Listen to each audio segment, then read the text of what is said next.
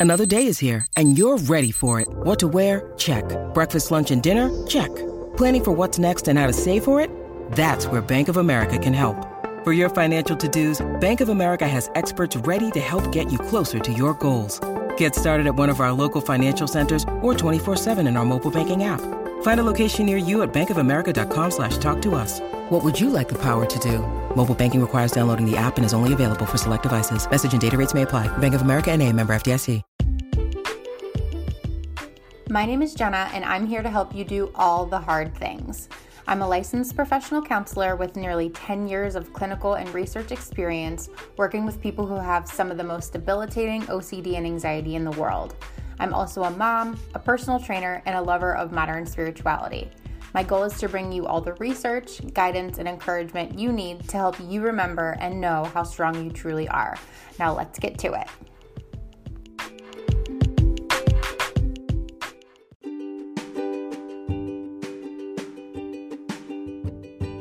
I've often said that one of my favorite go to self care routines is to get my nails done. But if you're like me, then you just can't justify salon prices or the harshness that these bring to your nails. Olive and June allows you to get the salon quality manicures and pedicures at home. You can easily go up to seven days without chipping. You don't have to leave the house, and you can finally stop spending $35 or more every two weeks on getting them done. For $10 off your first order, head to my website at www.jennaoverbaugh.com and click on deals. Here we are, Nate. I'm so excited to be here with you. Thank you so much. I am super excited to be a guest with you. Yeah, this is awesome. I'm so glad we connected over, you know, online through Instagram and I really love the the things that you're doing on your side and so I thought it'd be important to bring you over and and we can kind of talk about OCD. I like the style that you have, and I think we have some pretty similar ideas. And so, yeah, yeah, I think it'll be great. Well, I, I know I said that I'm excited to be your guest. So, just for those of you who are out there listening, I think we're just winging this right now. We're just straight up having fun and, and gonna riff a little bit. So, we're gonna, it's also gonna be available on my podcast. It'll be available on Nate's YouTube. And so, we're just going to wing it. So I'm either an, a guest on Nate's YouTube or he's a guest on my podcast episode. we don't really know, but we'll just have to, we're just going to have fun, you guys. So, yeah, so I reached out to Nate. Uh, basically, I love his work, and the OCD community on Instagram and on social media is just so strong and so passionate and so connected. And so, I really wanted to reach out to just further the conversation specifically about how Nate and I have both had some health struggles, some legitimate kind of uncertainties that have come up in our life. Um, I felt something just kind of overlapped with his experience and we talked about it, made a really great idea for an episode for you guys. And I think that this will bust some myths about therapists, about how we experience anxiety, how we kind of live, you know, according to other concepts that we try to teach all of you in therapy sessions. And Nate was down for it. So, Nate, what do you think about that? Yeah. Well, you know, a lot of times when we're talking with with clients, we're talking about the what ifs. And this is something that we thought, you know, what if the what if actually happens? And so if it actually happens, how do you deal with it and how, you know, how are you supposed to respond? You know, because whenever we're saying phrases like, you know, maybe, maybe not, we're not saying it's not going to happen. We're actually saying we're not going to figure it out and we're staying uncertain about it on purpose. So there's definitely, you know, a lot of people are like, well, what if it happens? And uh, that's why I thought this was important for us to talk about because you know, you've had some experiences and I've had some experiences of things that have really happened and to kind of guide through what do you do with that anxiety and how do you respond to it. And so I'm, I'm super excited uh, to talk about this stuff. It's going to be great. Yeah. Yeah, I think first, uh, in case anyone doesn't know me, which I'm sure are plenty, um, so I'll give a little intro first, and then I'll pass it back to you if you want. So my name is Jenna Overbaugh. Um, I'm over on Instagram at jenna.overbaugh. I also am the host of the podcast All the Hard Things. I've been working with people who have OCD and anxiety for 10 or 12 years. Um, it's really all I've done professionally. I was laughing with one of my clients earlier. They asked me something about blood pressure, and I was like, unless you ask me anything about OCD and anxiety, my brain is just on dumb. Like I just, I mm-hmm. don't know. I've always loved working with this population. Um, so yeah, it's it's what I knew that I wanted to do from a very very early age. And so yeah, but with that said, part of my story is that I'm also an anxious person. Like I think a lot of times the myth is that anxiety therapists or OCD therapists kind of don't have that experience and that they should be kind of immune to it or armored against it. Um, so that's what we're going to talk about today. Nate, do you want to introduce yourself quick for yeah. who maybe from my group don't know you as well? For sure. Yeah. So Nathan Peterson, I have a private practice in Texas and I've been working with OCD since 2013. Um, I love it because the treatment is so pretty structured. Like this is what you do, and when you do it, you tend to get better, which is really cool that a lot of the other therapies that I worked with, it was like, let's just kind of talk about it and maybe you'll feel good at the end and then you'll come back and it'll be the same. And then you'll feel good and it'll be the same. But this is more like you actually retrain the brain. And I love the OCD community and the therapists that, you know, are in it. And so this is why I do what I do. And, you know, started creating these, these videos, obviously, that, that you're watching um, because I, I want more information out there about OCD and how people can get help. Mm-hmm. Yeah, absolutely. And yeah, I think your resources are awesome. I work at NoCD, which is a mobile therapy platform. Um, and so lots of great resources here. And maybe we can even share like where to find some of those things at the end of the episode. But um, so yeah, I think we do you want to we can dive in and maybe talk about some of the really big anxious moments. Um, the two that I'm thinking of are, are health related kind of situations that have happened somewhat recently um, that prompted this podcast in the first place or the episode in the first place. So um, about last year, right when the pandemic hits, this was 2020. Um, in March, I randomly had two seizures and I never, I don't have a family history of seizures. I'm a generally very healthy person. I work out five, six days a week, eat very healthy, try to drink a ton of water. Um, nothing ever kind of came about as a concern. And so it was, it was completely random. Um, no idea why we had these seizures. Um, went to the hospital, did every test that you could possibly imagine, and there were no identifiable reasons as to why I had this happen. And in a way, that was really great, right? Like the EKG was clear, the CAT scans were clear, but in a way, it was like, this could happen again. Like, we don't know why this happened. There was no explanation for it. And it was terrifying. I was in the hospital for two or three days. Um, you know, didn't feel obviously great at all. And it was really scary to know that that could happen when I'm driving, that that could happen, you know, mid session, that could happen when I'm alone with my toddler, um, could happen really anytime that we just didn't know anything about it. And so after that, for the next year, I'd say, and even still now a little bit, I kind of was walking around like, I don't, I've had a seizure now. Like this literally could happen anytime. And I remember thinking, like, this is exactly what I've been talking to all of my clients about for the last 10 years. like, this sitting with uncertainty and sitting with that anxiety and having all these questions, but not being able or wanting to put the effort into really answering them. Um, and so I found myself really having the urge to do things like anytime I would feel dizzy, I would want to like stop everything and just get it together and make sure that I was protected. Um, anytime that I was going to be alone with my toddler, I really wanted to like have my phone nearby in case I needed to like call someone right away. Um, and some of that felt normal, but then other parts of it felt abnormal um, like my doctor not knowing obviously the background or ocd or anything like that she suggested that i get a blood pressure monitor and that i carry it with me everywhere and that i constantly check my blood pressure. And i was like that might work for someone but like you have no idea. Like i i don't want this to become compulsive right? So i didn't want it to be this thing where i kept it with me all the time and i was constantly checking it because i knew that that would be what it could end up being. Um and so, yeah, so I walked around for the next year. Nothing really happened. Continued to try to just day in and day out engage in my values, continue to, you know, resist little safety behaviors here and there. Um, and then it happened again in March, this March. Um, again, like totally unprompted, no explanation for it. Uh, went to the hospital. Still, all the tests came back completely fine, which again, on one end is great. On another end is still really, really scary. Um, I remember I went to supervision the next day and Dr. McGrath was like, Jenna, I heard you had a seizure yesterday. how do you feel about the fact that you could have a seizure at any time? I was like, yeah, that's pretty much pretty much what it is, right? And so I think it really tested me, like putting those, putting everything that we talk about, Nate, into practice of really truly sitting with that uncertainty and continuing to engage in my values regardless. Like I, I can, I value having alone time with my family. I value having, um, alone time just with my toddler and not having my husband around all the time. I value not being glued to my phone or some emergency device. I value driving, even though that was really scary for me. They didn't take away my license. I don't know why or how, but they didn't. Hmm. Um, of course, that was another thought of mine. Like maybe, maybe I should not drive, right?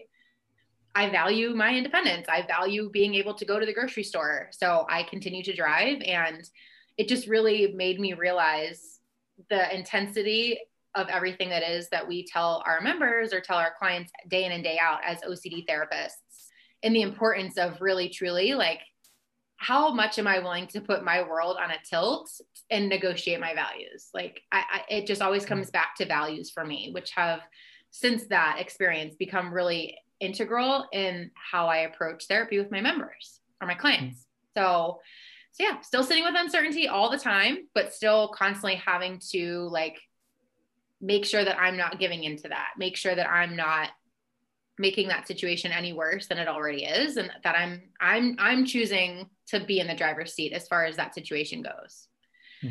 so i'm sure you can relate nate and mm-hmm. i would love to hear more of your story for sure yeah yeah. I'll i'll talk about my story and then i think it'd be great for us to talk about what we're doing with the uncertainty that we're living in. Yeah. Um, you know for me recently back in november last year i think it's november all of a sudden, you know, I kind of woke up and literally my heart was just racing, racing, racing, racing, and it wouldn't stop.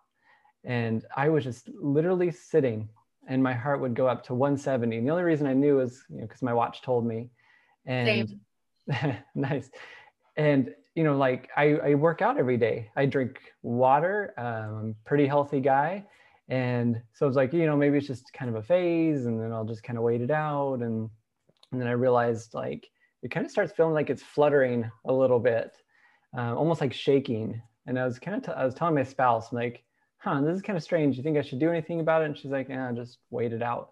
Um, and then it's just the next day and then the next day and then the next day. And then I was like, man, I'm like, I can't work out. I have no energy. I can barely like I'm sitting through my sessions and I can feel my heart shaking and I'm trying not to respond. Like it is, it was pretty difficult. Mm-hmm. Um, and so I waited it out for probably a few weeks, which I'm like, you know, I guess living with that uncertainty because I'm not going to run to the doctor just yet because I don't know. You don't um, know, yeah. The only sign that I had was my heart was racing and there's nothing else, and you know, okay. And so, but the indication that you know I should probably go get this checked out is that my watch uh, sent me an alert and said, "Hey, you are actually in AFib." uh, atrial fibrillation. And so I went in, they got me in the next day, did an EKG on me and and the nurse, while she was there, she went out to the hallway and she's talking to the doctors and she's like, you know, I've never seen these results before. She's like, what is this? And I hear her like super loud. I'm like, what is she talking about? That's not anxiety like, provoking at all. yeah, like close the door or something. And you know, she comes back in, she's like, you're in the right place because your heart you know, you can see these little parts where your heart's dipping. And um, usually what this means is that you have a supraventricular tachycardia, which is a huge, I think I said that right, SVT, uh, which essentially just means that you're, you know, different parts of your heart are firing in different rates. And so it feels like it's shaking because this part is beating this way and this part's beating this way. And it essentially doesn't get better unless you take medication, which then you take medication the rest of your life. Um, and then you'll have to keep raising that. Or you can get a surgery or an ablation. And so I'm like, well, I'll do the ablation because I, you know, I think I'd rather do that because it seems like a pretty good, pretty good option. Um, but, you know, through, you know, eventually got the ablation and the doctor was like, you know what, you know, while we were in there, your, your heart went into AFib a few different times. And that's just something that's not normal. We don't see that. I'm like, well, that's great. Like that's all he told me. more uncertainty. Yeah. And and so he kind of from there, you know, still have some symptoms. Um, actually, have a heart monitor on my chest right now that I've been wearing for the past uh, week or so that constantly checks to make sure everything's still okay. Um, and I've got to, you know, get on the phone and say, hey, whenever I have a symptom. Um, but there's still uncertainty because I feel stuff when my doctor's like, eh, I think you're good. But I think that is the uncertainty that we live with is you know, someone has one opinion and we have another. And, mm-hmm. you know, it's kind of the experiences that we're in. And so I guess with that uncertainty, you know, from my experience and, and yours, Jenna, uh, you know, maybe we talk about what what we're doing with this you know the anxiety that is brought with this that is can be really felt there's immediate danger um, but what part of it is maybe not that we're feeling? Right. Um, that's kind of the that's kind of what goes through my brain when i'm feeling anxious at least through this is like yeah. wait a second i'm not in immediate danger right now. Everything i'm feeling anxious about is actually in my head right now. I don't see anything happening. My heart's actually not beating fast. It's just my brain going. And so yeah. learning to respond differently to that. Yeah, I have a really good example of that. And I'm so glad that you're okay. And I can relate so much just to like the day to day, just sitting with the uncertainty is the best way to say it. So I know the only kind of um, similarity among all of these three instances of when I had these seizures was that my heart actually was too low. Like my heart rate was actually mm. really low. So similar to your watch, um, my watch would um, alert me that my heart rate would fall both below like 25 or 30 for 10 minutes or more at night. And um, they never really, the doctors never really were worried about that until the third time it happened because I am athletic. I run marathons, half marathons. Um, I'm very active in the gym, and so they just thought that I, it was an I'm I have an active, strong heart. Um, but so now, anytime that I'm in the gym and that I'm working out, and my heart rate is obviously high because we're doing you know cardiovascular activity or some type of weightlifting I will still get dizzy every once in a while. I will still feel symptoms that put me back in that seizure like state that make me feel mm-hmm. like it could be happening again. Um, so, right before my seizures happened, I did feel very dizzy. I felt tightness in my body. Um, I felt like hot, hot, hot. I was sweating so bad which you kind of feel all those things when you're working out like mm-hmm. you're hot you're tight in your in your body um, you know you're a little bit dizzy at times. And so i know when i'm when i feel that way in the gym my immediate safety reaction like my my survival part of my brain is like stop stop stop. You need to go and go like go get someone go get someone go call your husband. But i know logically my doctors told me that this only happens or should only happen. Again so much is still uncertain. I don't know 100% mm. that this happens when my heart rate is really low my heart rate is really high in these situations. So I can either, you know, make my world smaller and smaller and leave the gym every time I feel a small tingling of dizziness or a small tingling in my body or a little bit of tightness. And I can continue to sacrifice my value, which is being fit and having this time for myself. Or I can choose to sit with that uncertainty in spite of my values, continue to stay here accepting the logical part that I do know to be true, but is still not certain. And I'm going to keep, I'm to keep working out. And so, so far that's been my method. And, you know, nothing bad has happened. It, not to say that it won't, it, it could happen tomorrow. And I'm hmm. sitting with that uncertainty, but it comes down to a constant and consistent and deliberate choosing of what am I, how willing am I to make my world smaller and smaller because of this? Mm-hmm. And what are my values? Mm-hmm. I'm sure you can relate to that as well. Yeah. Well, the first thought that comes to my head, which I think a lot of people do think about and they actually might ask is, but but what if you like how do you know though? Mm-hmm. Like what if you're working out and you're actually damaging something or you're causing it to be worse? You know, why would you take that risk? And I think that is that's the crux that keeps people mm-hmm. stuck with this anxiety and it's, and it's true. Like what if it happen what if it does happen tomorrow? And the reality is so the interesting thing, after I had my third seizure, I was so much more chill about it than I was the first time that I had it. Like I, it was, not that I was chill about it, but I was the first two times I took the ambulance because I was, I obviously didn't know. The third time, I didn't even take the ambulance to the hospital. I mm. tried to wait because the ambulance came and they said my vitals were okay. So I was like, okay, maybe I'll just try to sit it out here, see what happens. And then I eventually I did need to go to the hospital because I didn't feel any better. Um, but I did feel less anxious about it. I felt like I could handle it more. And now, having been through it three times now, like my anxiety about it happening again is so much less because I feel so much more capable of dealing with it. Like, mm-hmm.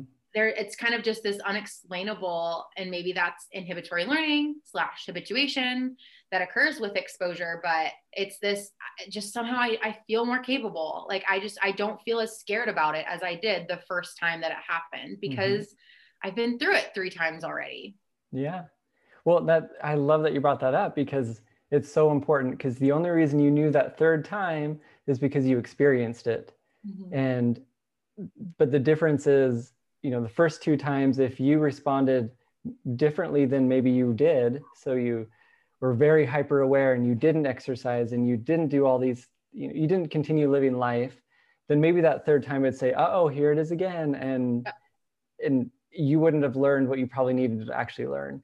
Yeah. That you know maybe maybe what you're experiencing um, you know you're trusting in the doctors and staying with that uncertainty essentially. Yeah and i think health anxiety and i'm sure you can relate to this aspect too like our anxiety can make those symptoms so much worse and complicate things so much more.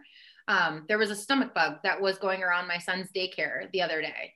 And I was terrified that he was mm. going to get it. And then, like, what if that got me sick? What if that, like, induced a seizure? And I had immediately all these urges, right? Like, I want to, like, confess this to my husband and see what his thoughts are about it and see like i want to ask this other family if their kid is getting sick too and i want to keep eli home from school and then I was like, wait, I'm just, not, I'm not going to do that. Like my mm-hmm. job right now is to not grow this, this issue. Like if he gets it, he gets it. We'll try to deal with it. Maybe he will, maybe he won't, but like, I'm not going to contribute to this already difficult and uncertain situation. Mm-hmm. Oh yeah. I, I love that because I, it reminds me something I always say is when there's a problem, we'll solve it. Yes. And so if you got the stomach bug, you'd solve it. But trying to problem solve something that isn't a problem yet is is going down the road of anxiety and it doesn't work. It doesn't prevent anything from from not happening just because we feel anxious. Yeah. And it makes it easier the next time when when we don't yeah. give in to those compulsions for sure. Yeah. So how do you deal with it? I'm sure there's some overlap, but like on a day to day, how do you kind of cope with all of that stuff? Yeah. You know, I think l- living with uncertainty for you know, working with OCD for so long, it's so ingrained that I'm so used to saying maybe maybe not, sure, whatever, cool, I hope it happens, I don't know, whatever, just to take the value away. That that yeah. is like my natural reaction. And so I think cool. I think that is something that, you know, when people are, are, who have OCD and anxiety, I say like live your lifestyle of you know exposure or with uncertainty. Not just these teeny moments that come up. It's really your lifestyle. So everything, like, will there be? Will I get in a car crash today? I don't know. Maybe, maybe not. Like it could be any thought. That with with the anxiety with my health stuff, really, I felt anxious because I didn't know some of the answers. Um, but I chose to not really research it because mm-hmm. I knew researching actually would make it worse for me specifically. And I think that's the thing that, you know, I try to hone in with others is like, if you know the compulsions, you know, you look at your motivation. Am I researching to know because I'm just curious? Or am I researching because I have this desire, this big, strong urge I have to know right now. And if I don't know, something bad's going to happen and I'm going to miss something and it's going to be horrible. And if that's the case, then I am for sure not researching. Mm-hmm. And it seems risky, but living this lifestyle of kind of looking at that motivation, you know, which is what I do. Um, I don't feel much anxiety with it. I felt little moments of anxiety because I didn't know an answer, or you know, my heart starts fluttering again, and I'm like, oh, I got the surgery. I shouldn't. This shouldn't happen. Um, it's this frustration, but it's saying, you know, my next appointment's in four months I'm not doing anything for four months. I'll go in and I'll talk about my symptoms. And if he says there's a problem, there's a problem. And if not, then there, there's not. And I'm mm-hmm. kind of just trusting in the process. Yeah. And I could miss something. I really could, but I'm willing to take that risk. And I think that's where a lot of the anxiety, I've just kind of committed to that. I'm willing to take it, trust in the doctors, uh, may or may not be okay. But yeah. I'm going to continue living life and exercising now that I because I can do it and you know move forward. And that's that's at least how I've dealt with some of that anxiety and, and uncertainty is don't give in to the compulsion and trust in the process yeah. What I'm hearing you say is, and this is relevant, I think, to anyone out there listening with OCD, and uh, definitely for both of our situations, is that these bad things that we're afraid of could happen regardless of what we do, right? Like, regardless of how much I excuse myself from the gym, regardless of how close I keep my phone and that safety device, regardless of how often you call your doctor or research or whatever, these bad things me having a seizure, you having something wrong with your heart, like that, those things could still happen, regardless of how many times we engage in these safety seeking behaviors, rituals, whatever you want to call them.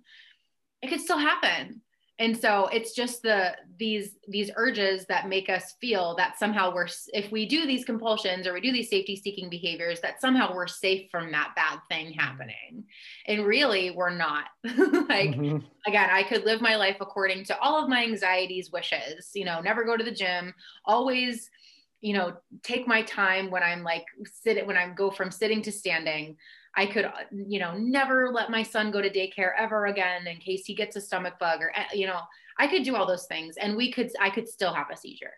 Mm-hmm. So it's like, am I really willing to do that? Like, am I really willing to negotiate everything in my life and make my problems worse mm-hmm. for the small amount of control that I actually have? Like, my, mm-hmm. yeah, I think so often our anxiety and our OCD you know ocd can make you feel like you have so much control over the situation when really you we don't. Like mm-hmm. a lot of these things are not within our control. And if they are like you said nate we'll deal with them when they get there. Yeah i love that. Uh, you you mentioned something earlier which is you know uh, with your i'm trying to think of what you said i just totally lost it. Um, Man, that was a good one because I had I'll it right in my head. I'll, I'll, keep talking and you can remember. All right. Um, yeah, just it really does come down to just I think kind of living that lifestyle, right? And we talk to our clients about that all the time. Like you can't just come to a session and do these exposures. You have to live the lifestyle. And I think you and I are kind of demonstrating that. But it's I mean it's not perfect. I 100% will admit that there are times when um I don't know, we're like before I got the COVID vaccine, I was terrified. I was terrified. Like I pretty much thought that I was going to like walk in and, and like I'm going to experience these symptoms and it's going to be absolutely terrible. And what if I have a seizure? I I mean, it was like walking into a 10 out of a 10 type of exposure for me. Mm. I still did it, but you can be sure that I like confessed those feelings a lot to my husband. Like, I'm so anxious. I don't want to get this, but I know I want to get this. Um, so it's not a perfect process. I mean, you know, right. no one out there is supposed to be perfect at resisting their safety behaviors. It's not supposed to be a perfect process. It's just a matter of, you know, I think a lot of the time, like our behaviors, I, I tell my members and my clients, uh, everything that we do is either a vote in favor of OCD and anxiety, or it's a vote in favor of our values in our life, getting back on track. And, you know, it's not that we have to have all of the votes in terms of our favors and no votes for the OCD and anxiety. I think that's unrealistic, but you know, as long as the majority of those votes are in favor of your values, I think we're on the right track. Mm-hmm.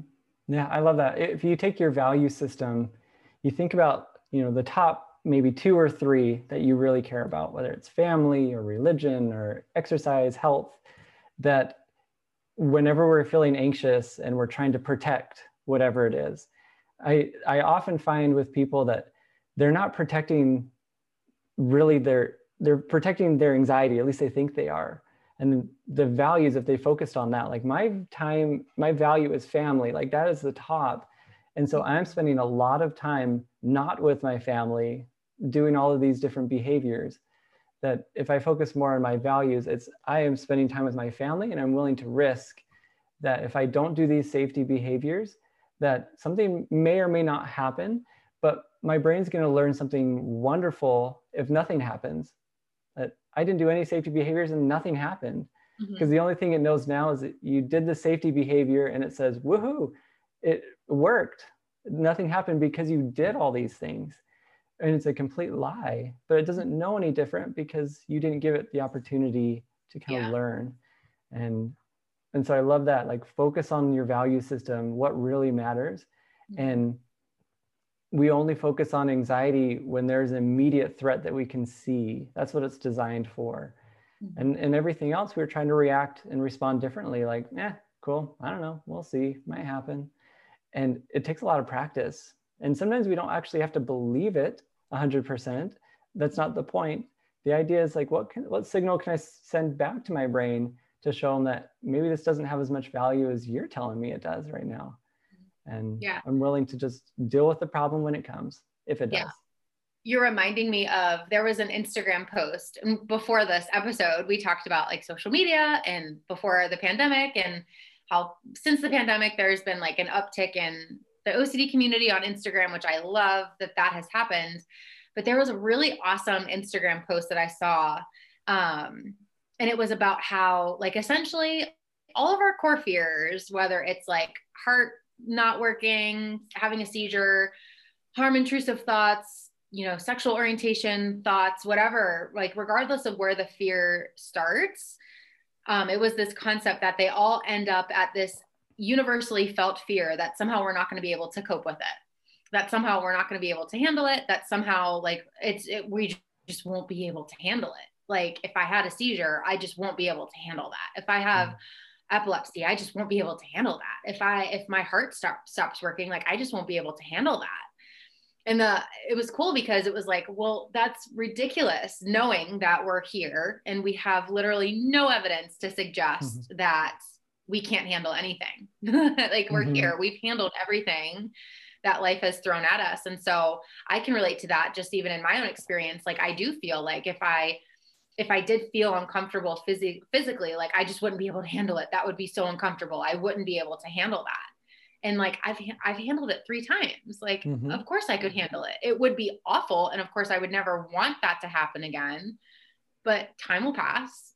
I will get through it we'll so we'll address that when it comes if it comes right right it's i i think i saw that same post as well that it's like we it. We've already been we've already done everything. We've already solved every problem that's come our way. We we're here right now. We're living life in the specific moment. So what where is the evidence to say that we can't do it? And when yeah when we think about that like why is the future going to be so different than what we've learned in the past? And and so that's why we learn to respond differently to these to these thoughts and these fears um, and i know as you know us being therapists it's really easy to say like you know just move forward and don't put much value to it. And a lot of people at least you know will comment to me or they'll send a message after i post something. They're like i know you talked about it but like how do you do it? Right. You know because they're like that's great. I can say maybe maybe not but like how do i do it?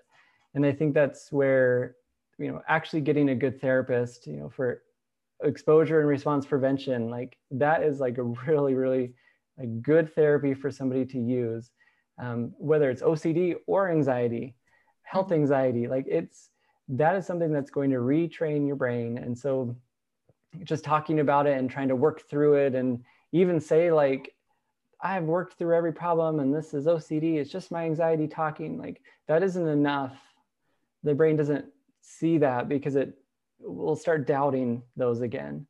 Mm-hmm. And so mm-hmm. it's actually, I can say the phrases, but I also need to retrain my brain in some way or another. Mm-hmm. Um, and it's either through, you know, seeing a therapist specifically, or it's going to, uh, I'd say IOCDF, you know, find a really good therapist, iocdf.org, um, or no OCD. You know, what is the website there? Yeah, so that's for NoCD. So we're available in all 50 states plus the United Kingdom plus oh my gosh, where else? Australia. Um, and we're looking into other international places too. So that's, uh, you can find ERP specialist there. That's at www.treatmyocd.com. Um, and I'm there. So ask for me. You might be able to work with me. Um, it's really great. Um, and I would totally echo like that. I'm so glad you asked that or, or addressed that, Nate, because I too, I was thinking of people who are listening and I'm like, they're to be wondering like, but mm-hmm. how do you just have that attitude? like, how do you just do that? And I, I, I want to know your thoughts on this too. Like, I think the attitude doesn't just the attitude doesn't just come, right? Like it comes first from the behaviors, right? Like it comes from that decision to not walk off the gym floor. It comes from that decision to not sit there and continue to monitor your fluttering heart. It comes from that decision to not like, you know, send an emergency text message or like MyChart pro health whatever your hospital is message to your doctor about mm-hmm. i had mm-hmm. this symptom what does it mean can i get you in sooner um, it comes from a lot of like it's very behavioral too. Um, and i think that as you continue if you're, you're listening out there continue to dedicate yourself to doing the hard things to you know not just doing the hard things intentionally and willingly purposefully putting yourself in these situations of exposures that are hard and difficult that you don't want to do and also resisting those safety behaviors that you're used to doing afterwards like resisting googling resisting reassurance seeking from a doctor whatever it is that you're struggling with like that's what's necessary in order for you to mm-hmm. get better and that's what exposure and response prevention is all about so so yeah, yeah lots of good I, stuff i found it doesn't work if somebody chooses to only use it in this aspect of their life. I'm only yeah. going to do it when it comes to my kids or with this, but everything else I'm going to you know get a lot of certainty with. It yeah. really is that lifestyle. Anything that comes your way, a what if question, we already know the answer to any what if, and the answer is maybe, maybe not. Yeah. Or never know for sure. Like there might be a time where you find that answer, but it's not going to be in the specific moment. And mm-hmm. thinking about it isn't going to get you that answer because we don't have a time machine to go forward and see what's actually going to happen. Mm-hmm. And so it's dedicating every aspect and looking at every motivation. Why am I doing this right now? Why am I thinking this right now? Is it because I'm trying to gain an answer, trying to feel some relief from anxiety? If so, then I'm already going down the wrong path if it's just because I'm curious and I like to think about this and like, sweet, then I'll think about it. But I don't find it that way very often because we don't care to think about it. Um, mm-hmm. When there's a strong urge mixed with anxiety, we already know something something's happening, and learning to respond differently to it and commit to it every single time that I'm not figuring out is this new situation one of those moments where I can use exposures with or not it's actually kind of just saying i'm 100% using that mm-hmm. just because even if i'm wrong just because it's the way yeah i think yeah.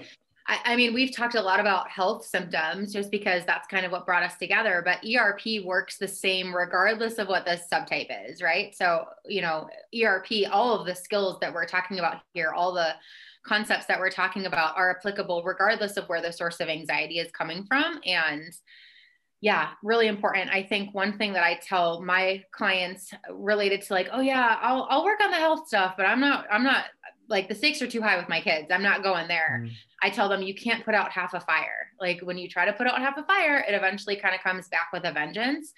It really does come down to that whole lifestyle. It's a new lifestyle, right? Like it's a new way of managing your it's a new relationship that you're going to have with anxiety and about the way that you would typically deal with it. So I think that it's mm-hmm literally the coolest thing ever. And I know yeah. you feel the same way. For sure. Yeah. Anxiety is not the enemy. It's, it's just going to be part of our life. And mm-hmm. we're, we actually get the choice of how we're going to respond to it or not. Because if we always see it as a bad thing, then we're going to always see it as a bad thing.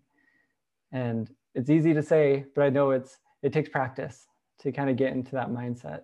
Yeah. And so and it's totally possible right like the word choice i know can be a really great thing and it can be like really touchy for some people but nate you and i both believe that the, all those individuals out there listening you know they have a choice and whether they give into these behaviors whether they don't.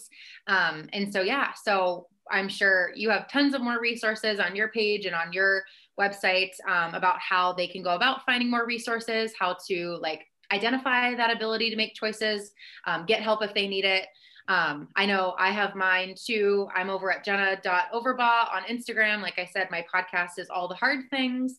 Um, and again at NoCD, mobile therapy platform, www.treatmyocd.com. And then, mm-hmm. Nate, if you want to plug yours really quick for my audience. Yeah.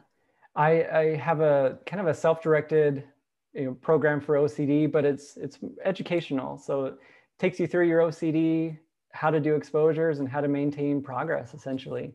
And I was counting through it. I have 41 videos in there, and I didn't even realize how I did that. But 41 videos. Um, that website. I think, is, I think you have free ones too, like little freebies that you have. Mm-hmm. Cool. Yeah, so you can kind of go through. I think it's like six different modules on there that are just yeah, you can kind of preview it, see if it's something you want. You know, it's not necessarily going to replace a therapist or anything like that, but more of like those people who don't have access to a therapist who like I want to know the skills and maybe practice it on my my own if I choose. Um, but that website is www.ocdandanxietyonline.com. And so we'll definitely put the links in here as well so you guys can find those. Links. Cool. Nate, yeah. I know this is like we're going to duo this and we're going to have this in two separate places. But let's say that someone's listening from my podcast. I always ask people one question. Can I ask you? Oh, sure. Yeah. You're like, I don't know. I don't know what you're going to ask me. I always ask people uh, anytime I have a guest on, why do you think it's important to do and go through hard things? Because hmm. my inspiration for the name of the podcast was, as you can imagine, I work with people sometimes, and I'm sure you have before, where they're like, why would I intentionally do this? Like, why would I go out of my way to be uncomfortable if I had the choice not to be uncomfortable? And that, like, one day just really rubbed up a fire in me. And I was like, you just have to do all the hard things. You just have to. You just have to. So mm-hmm. I have made that like at the end of every episode, I ask my guests, that question because I really love to hear their responses. So, as a fellow ERP lover and therapist, why do you think it's important to do and go through hard things? Mm, that's a good question. So, well, at least for me, I think easy things are doing the compulsion. It's so much easier to do the compulsion, to find that relief, to use that reassurance, to wash your hands. Uh, doing the hard things means you're choosing to not do that, feel anxious on purpose, um, respond differently to it. Like those are the hard things that, that people go through. And i always commend those who do that because it's so much harder than just doing the compulsion. And i know it gets easier but the moment it's hard. There's anything in our life if we don't do that hard thing whatever it is you know like my child's learning to, to ride a bike like if they fell down and decided nope it's too hard not going to do it like how are they ever going to ride a bike? They didn't try again. That it's easy to give up. It's easy to not do it. Um, it's hard to do it. But you mm-hmm. know not not this hopeless feeling like this treatment is just out of control and it's going to be so hard. It's like it's it's you can be in a good really manageable spot if you if you make it that way and so doing hard things i think is a really good motto for you that's great awesome well thank you so much for having me this was really fun yeah, thank you so much. And maybe we'll do it again.